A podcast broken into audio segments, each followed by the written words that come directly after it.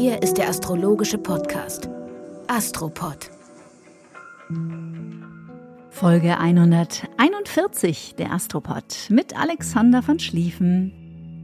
Und Kati Kleff. Du armer Hase, heute in einem leicht ledierten Zustand. Dich hat ein was auch immer niedergestreckt. Ich bin eine ledierte Hasenmaus. Etwas angeschlagen, genau. Don't call me Hase in public.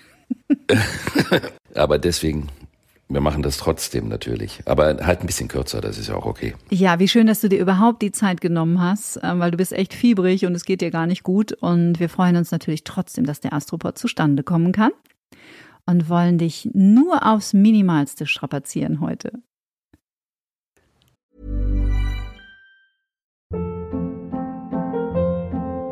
Hold up. What was that? Boring. No flavor. That was as bad as those leftovers you ate all week. Kiki Palmer here, and it's time to say hello to something fresh and guilt-free. Hello Fresh. Jazz up dinner with pecan-crusted chicken or garlic butter shrimp scampi. Now that's music to my mouth. Hello Fresh. Let's get this dinner party started. Discover all the delicious possibilities at hellofresh.com.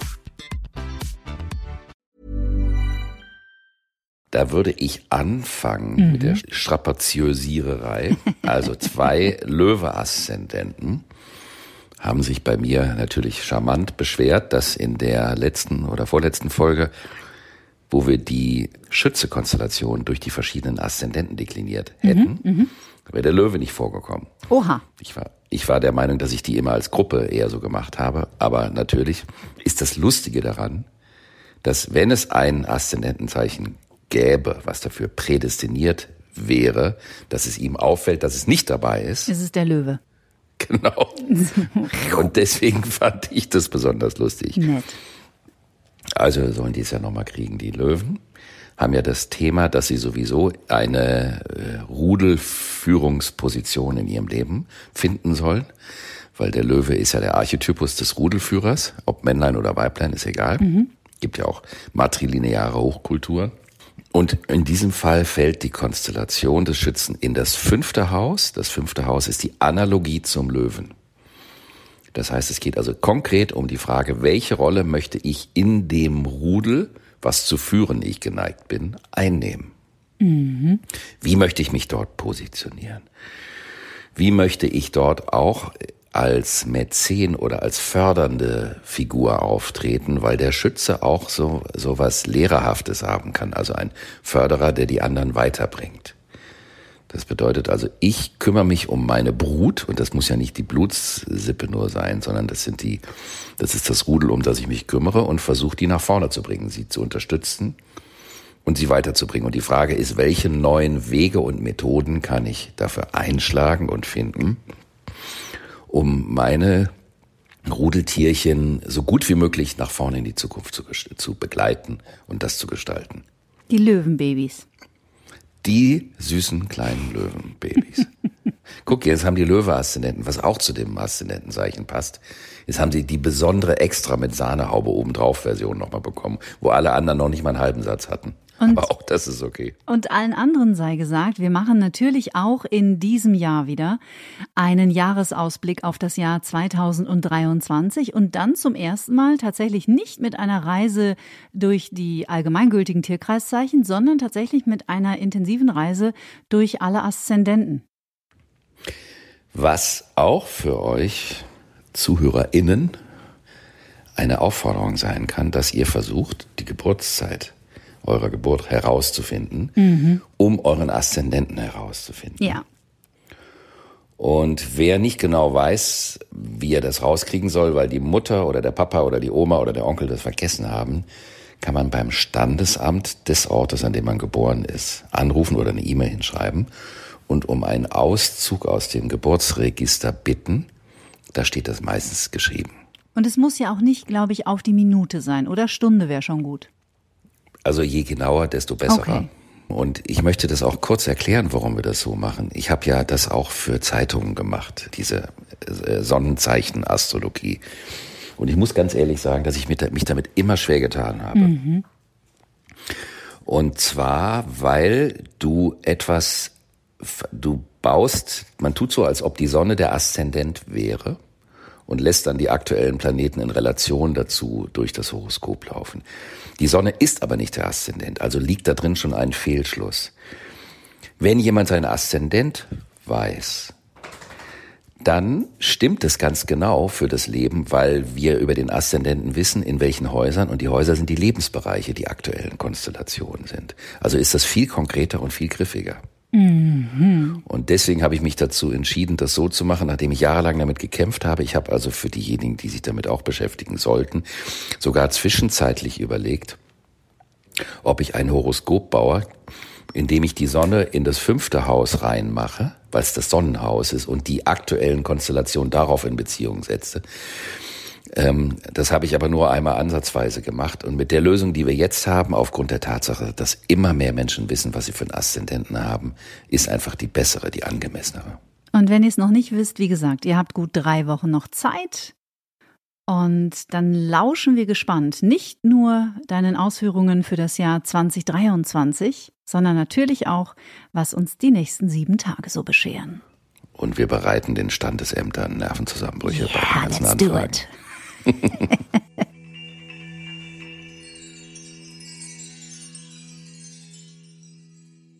Dann gucken wir in die Woche. Das ist eine Woche, in der nicht so wahnsinnig viel passiert, was ja auch okay ist, ist ja im Leben manchmal auch so. Es gibt turbulentere und weniger turbulentere Zeiten. Es beginnt am Samstag damit, dass die Venus, die ja für das Beziehungsleben steht, in das Zeichen Steinbock wandert. Und das ist eine ganz lustige Geschichte, weil Venus im Schützen, da wo sie vorher war, und Venus im Steinbock sind dann, wenn man das in seinem Geburtshoroskop so hat, zwei völlig unterschiedliche Sachen. Weil die Venus im Schützen, die braucht immer das neue Abenteuer. Also die hat, auch wenn sie sich nicht so verkauft, potenziell eine relativ reduzierte Schwiegermuttertauglichkeit. Die Venus im Schützen liebt es auch, jemanden zu lieben, der weit weg ist. Dadurch ist er in der Ferne und dieser Spannungsbogen der Distanz nährt die Libido und das Begehren. Und deswegen bleibt man dann am Ball. Aber wenn jemand bei einem zu Hause am Küchentisch sitzt, dann langweilt man sich schnell, weil es ja dann kein Abenteuer mehr mhm. ist. Und jeden mhm. Tag gibt's morgens ein Ei und einen Toast mit Marmelade und einen Kräutertee und dann war's das. Und dann ähm, ist das ein Rohrkrepierer für die Venus in dem Schützen. Und die Venus im Steinbock ist ein komplett anderes Thema. Steinbock ist das Symbol der Zeit. Steinbock symbolisiert auch im positiven Sinn, ich habe das schon mal gesagt, mit dem Ernst. Also Ernst ist oft was, was doof benutzt wird im Deutschen, nämlich als Ernst zu ernst. Ich meine aber die Ernsthaftigkeit des Steinbocks bedeutet, ich gehe nur auf etwas ein, auf Beziehungen, wenn ich auch das Gefühl habe, daraus kann was Ernsthaftes werden. Das ist also nicht so, dass eine Venus im Steinbock nicht flirten könnte, aber das ist nicht ihr Hauptwerkzeug bei dem durch das Leben meandern im Alltag. Sie ist eher eine, es ist eine Art, sich den Menschen langsam anzunähern und die Menschen langsam auch richtig in das eigene Leben zu integrieren und sich vor allen Dingen auch manchmal die Dinge aufzusparen für später oder für wann es richtig, wenn man das Gefühl hat, es ist richtig. Mhm. Das heißt, man kann auch mit einer Venus im Steinbock manchmal große Wünsche und Sehnsüchte lange mit sich tragen. Es gibt also Venus-Positionen, die haben eine absolut äh, minimale Frustrationsschwelle. Die sehen, was wollen sie sofort haben. Das ist bei der Venus im Steinbock nicht der Fall. Die kann sich das, das ist so ein bisschen british. Die kann sich das reserviert aufheben. Aber Steinbock ist ein Erdzeichen und somit dennoch auch ein sinnliches Zeichen. Es geht also sowohl, was die Liebe als auch die Freundschaften und die Beziehungen anbelangt, um das langfristige, sich langsam ausgestaltende. Mhm. Ist ja nicht das Schlechteste, ne? Einfach mal ein paar Nächte über Entscheidungen schlafen und nicht sofort impulsiv, kamikaze-mäßig alles über den Haufen werfen. Und meinst du, du kennst jemanden, der das hat? Vielleicht. Ich frage für einen Freund. Genau. der zwei Hörner auf dem Kopf hat. Sehr gut. Jetzt gibt's noch eine Schattenseite. Mhm. Da Anwesende sind dabei ausgeschlossen. Immer. Und zwar, wir können das so betrachten. Wir können sagen, Venus im Steinbock ist Venus-Saturn. Und Venus-Saturn bedeutet also auch nochmal, es braucht Zeit. Man braucht Zeit. Das kann im, beim weiblichen Geschlecht dazu führen, dass man in jungen Jahren sich schwieriger tut, sich schnell hingeben zu können. Man braucht Zeit, man braucht Sicherheit, man braucht einen Rahmen. Es gibt aber auch die niederen Naturen, die dazu neigen, dieses Thema der Verletzbarkeit, was in der Hingabe entstehen kann, gar nicht erst auszuprobieren. Also infolgedessen sich jemanden zu suchen, der sie auf der emotional libidinösen Ebene gar nicht erst verletzen kann. Mhm. Ich sage jetzt mal das Stichwort Sugar Daddy, 40 Jahre älter, der zu Hause die Sicherheit gewährleistet und wo man auch weiß, es gibt auf jeden Fall mindestens eine Gucci-Handtasche pro Jahr aber das hat mit der Herzensangelegenheit nichts zu tun. Das ist eine abseitige Form dieser Venus-Saturn-Konstellation. Und die kommt zum Glück nicht bei allen Menschen vor, die das haben. Und ich persönlich kann aus meiner Erfahrung sagen, dass ich das eher auch bei Menschen erlebt habe, die Venus-Saturn als Venus im Steinbock haben. Mhm. Also man könnte sagen, Liebe als Geschäft. Aber da ich ja ein großer Freund von dem Saturn bin, ist eben das Eigentliche zu sagen, mir geht es um die Langfristigkeit der Beziehung und der Liebe und der Zuneigung und auch der Leidenschaft. Also ich meine, es gibt die Leidenschaft, die verschießt sich wie ein Feuer, das ist Schütze, das ist die Ejacula praecox. Und es gibt den Steinbock, der zieht das schön in die Länge und da hat man auch lange was von. Mhm. Jetzt ist das natürlich, ich habe das so ein bisschen besprochen, wie wenn man das im eigenen Horoskop hat, also im Geburtshoroskop. Wenn es am Himmel ist, dann ist das natürlich immer noch was anderes, weil es die Zeitqualität mitbestimmt, also was gerade am Himmel passiert. Und da kann man sagen, auch so in den Begegnungen geht es eher um die, den ernsteren Ton, also nicht im Sinne von, dass man zu ernst miteinander ist, sondern es geht um das, was man wirklich voneinander und miteinander meint. Und es ist also zum Beispiel keine Karnevalszeit, keine gute Zeit, Zeit, um Karneval zu feiern. Deswegen findet er ja auch nicht statt, der Karneval, in der Zeit, wenn Venus im Steinbock ist. Aber die Venus im Steinbock wird uns die nächsten Wochen noch begleiten. Das heißt, die kommt nochmal wieder. Aber nicht bis zum Karneval. Nicht bis zum Karneval, Puh. nein. Dann wäre der Einstieg schwierig in den Karneval. Sehr. Mhm. Ist ja für viele Menschen sowieso auch ohne Venus im Steinbock, aber das ist ein anderes Thema. Dann haben wir am Montag einen Aspekt ähm, zwischen Sonne und Saturn, Sonne im Schützen und Saturn im Wassermann, einen harmonischen Aspekt. Da geht es um das Thema Planung. Da geht es um die Machbarkeit dessen, was man sich vorgenommen hat für die nächsten Wochen und Monate. Das hängt sich noch an die Neu- und Vollmondkonstellation der letzten Wochen dran, dieser, dieser Aspekt. Und der ist super, wenn man sagt, okay, jetzt habe ich viel vorgearbeitet, wir haben viel Brainstorming gemacht, wir haben Treffen gehabt und jetzt, was könnten die konkreten nächsten Schritte sein? Auch das ist eine Tageskonstellation, die zwar ein, zwei Tage vor und nachwirkt, die man einfach nutzen kann für den Augenblick, die aber jetzt nicht per se weltverändernd ist. Mhm. Am Dienstag nehme ich mal wieder was rein, was wir selten reinnehmen, die Lilith. Lilith ist ein, ein Aspekt der Weiblichkeit. Lilith ist die Versuchung die, mit der Schlange im Paradies. Und da gibt es natürlich viele Leute, die sich wesentlich mehr damit beschäftigen. Aber mir fällt auf, die befindet sich gegenwärtig im Zeichen Krebs und ist am Dienstag in Spannung zum Pluto. Pluto und Lilith ist so eine ultimative Begegnung der Macht. Und das ist also etwas, ich glaube, dass das, was im Iran passiert, egal wie oft wir darüber schon geredet haben, an Symbolik in dieser Zeit nicht zu unterschätzen ist. Also sprich ein Kampf um Macht weiblich gegen das Männliche? Genau, überhaupt, dass die Macht benutzt wird, um das Weibliche zu unterdrücken und was das für Kräfte freisetzen mhm. kann. Weil diese Mullers, die das machen, die vergessen ja alle, dass jeder von ihnen mal ein Säugling war, der aus einer Frau ausgekrochen mhm. ist. Und also dieses Thema äh, wird dadurch nochmal verstärkt äh, in, in der Relevanz, auch das weltweit zu sehen, wie wichtig das ist, respektvoll mit dem Thema auch der Geburt umzugehen. Am Mittwoch haben wir Sonne Neptun. Sonne Neptun ist so eine leichte Verpeiltheit.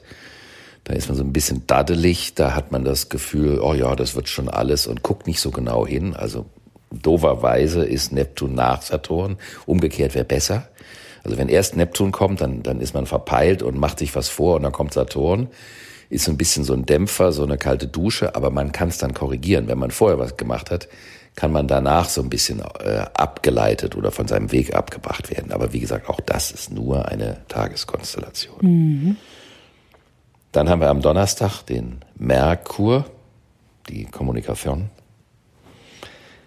harmonisch mit dem Drachenkopf, mit dem aufsteigenden Mondknoten. Und das ähm, symbolisiert die Verantwortung für die Zukunft des Planeten. Was können wir dafür tun? ist ja die Frage, wie man zum Beispiel, ich stelle das jetzt einfach mal als Frage in den Raum, was da gerade passiert mit den Klimaaktivisten weltweit. Da kann man aus verschiedenen Perspektiven hingucken. Man kann da juristisch drauf gucken, man kann sagen, das geht nicht, man kann sagen, das ist toll. Die Frage ist, warum geht das so weit und was bedeutet das? Es sind ja viele Dinge, die im Moment aus dem Lot gehen. Mhm. Und diese Konstellation ist eine Einladung, sich zu überlegen, ähm, wie viel kann man selbst beitragen oder muss man das immer nur den Politikern überlassen? Und was zu tun, wo ist die Grenze dessen, was man tun kann und was sinnvoll ist und was nicht sinnvoll ist. Mhm, schön, schöne Einladung. Ich finde es auch eine schöne Einladung. Ja. Und dann würde ich gerne noch auf einen Leserbrief eingehen. Ein Leserbrief ist ja auch süß. Ach, wie wahnsinnig. Ja, der stand unten in der Zeitung rechts, weißt du so. über der Seite 17. Neben den Kreuzworträtseln. genau. Und dem Sudoku. Und da ging es um die Frage, inwieweit man mit Astrologie eben auch Menschen beim, bei der Lebensgestaltung im Sinne von Einrichtung und diesen Dingen helfen oder unterstützen kann. Und natürlich kann man das. Das ist also ein ganz großes Thema also im Horoskop zu schauen, wie sollte jemand leben? Wie sollte es da aussehen? Wie sollte es eingerichtet sein? Was für Materialien passen zu der Person? Geht es um Farben? Geht es nicht um Farben? Also nicht jeder muss Farben haben. Es gibt auch Leute, die sind mit Weiß besser dran oder mit Grau. Und das Gleiche bezieht sich auch auf den Style. Also die Frage, wie, wie ziehen wir uns an? Was machen wir? Was, was ist das für eine Aussage? Und zwar nicht im Sinne nur einer dekorativen Aussage, sondern was ist das auch für eine Frequenz, die wir aussenden? Mhm. In der Art, die Klamotten, die, die Materialien, die Farben, das, was da kombiniert wird. Unterstützt das die Persönlichkeit oder nicht? Natürlich ist es ganz sinnvoll, wenn man dann auch ein bisschen was von der Sache versteht. Mhm. Also das ist natürlich ganz hilfreich, aber das ist natürlich eine absolut faszinierende Tätigkeit, die Astrologie auf den Raum und die Gestaltung umzusetzen und darin wiederzufinden. Gibt es äh, Menschen, die astrologisch nach Raumkonzepten beraten? Ich weiß es nicht, ob Menschen nach, es gibt ja Feng Shui und solche Geschichten und ich, mir sind jetzt nicht viele Leute bekannt, die das machen. Mhm. Ich mache das selber schon seit Jahren. Hab auch schon, bin auch schon shoppen gegangen mit Menschen. Ah, echt? Dann weiß ich ja, auf wen ich zukomme im Januar, wenn ein Wohnungswechsel Ohne, anstehen dass ich Prozente sollte. bekommen habe. Nicht schlecht. bin also nicht auf dieser Spur gewesen. Und ähm, ja, weil Astrologie ist ja etwas, was sich nicht nur äh, innerseelisch oder psychologisch oder auf einer Verhaltensebene, sondern das zeigt sich natürlich auch auf der Ebene der Gestaltung. Mhm. Ist ja ganz klar. klar. Also ich bin immer so erstaunt, dass in, Deutschland, nachdem die Straßen grau sind, der Himmel ist grau, dann auch noch die Häuser grau gemacht werden und die Gesichter grau sind. Das ist ja auch eine Aussage. Und dann geht man nach Italien und da ist überall Farbe. Nur als Beispiel, es gibt eben auch diese kulturellen astrologischen Signaturen. Mhm. Fällt mir sofort Loriot ein. Ich weiß gar nicht welcher Film, aber da dekliniert er alle möglichen Töne von Grau. Betongrau, Mausgrau, Aschgrau, Hellgrau, Dunkelgrau, Steingrau. es ist interessant, weil wenn du alle Farben zusammenmischt, kommt dabei Grau raus. Ich dachte schwarz. Nein. Grau? Knicken. Misch doch mal grün und gelb. Mit Grau? Ja, da wird, da wird so, so ein bräunlich ne? Grau raus. Mhm. Ja, Schlamm, Grau. Aber nicht schwarz, weil schwarz ist schwarz. Schwarz ist die Abwesenheit von Farbe. Ist die ah. Abwesenheit von Licht. Und wenn du zum Beispiel zwei Mitteltöne nimmst, und die zusammen mischt, wird das auf jeden Fall in einem mittleren Tonalitätsbereich und der ist immer grau. Genauso wie wenn man abends im Dunkeln draußen ist, was du ja auch kennst, dann verschwinden die Farben. Man sieht sie nicht mehr. Mhm. Die sind, es wird grau, weil das Licht nicht mehr da ist. Das heißt also, Farbe und Licht bedingen sich gegenseitig. Mhm. Und Grau ist gleichzeitig die Farbe, die alle anderen Farben enthält. Also das ist eine komplexe Geschichte. Und daher hat de facto, und da hat Loriot recht gehabt, kein Farbton so viele Facetten wie die Farbe Grau. Was wäre das Grau wohl im Sternzeichen und im Aszendenten, wenn es eines hätte? Wassermann. Ja? Ja. Das kam jetzt so spontan, das muss auf jeden Fall der Fall sein. Das ist auf jeden Fall der Fall. Das kann man auch, und da gibt's wunderbare äh, Beispiele auch dafür. Und zwar deswegen, weil der Wassermann ist der Punkt, der am weitesten vom Subjektiven entfernt ist. Das Gegenüberliegende ist der Löwe. Das ist die totale Identifikation mit dem Subjektiven. Und der Wassermann ist am allerweitesten entfernt vom Subjektiven. Und das bedeutet, eine Farbe, die keine mehr ist, ist grau. Mhm. Wahnsinn, wie sind wir jetzt darauf gekommen? Weil du mich das gefragt hast. Ah. Ganz einfach. Und hattest du über den Leserbrief Frage. schon gesprochen? Den Leserbrief hatte ich erwähnt auf der Seite 17 unten rechts neben dem Kreuzworträtsel. Aber auch was drin stand? Ja. Ja, ich habe es aufgegriffen. Kathi, ich danke dir. Wir danken dir und dass du jetzt schnell wieder ins Bettchen kommst und dich richtig auskurierst und erholst. Und äh, danke, dass du trotzdem deine Weisheiten hier mit uns teilst. Die Grauheiten. Grauheiten. Bis dann. Danke. Ciao. Danke, ihr Lieben, fürs Zuhören. Gebt gut Acht auf euch. Schönes drittes Adventswochenende. Tschüss.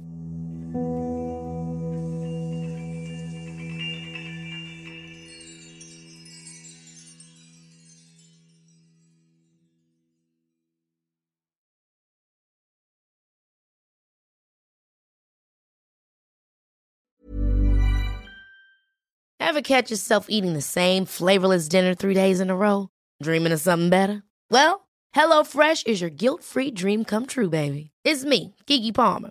Let's wake up those taste buds with hot, juicy pecan-crusted chicken or garlic butter shrimp scampi. Mm. Hello Fresh. Stop dreaming of all the delicious possibilities and dig in at HelloFresh.com. Let's get this dinner party started.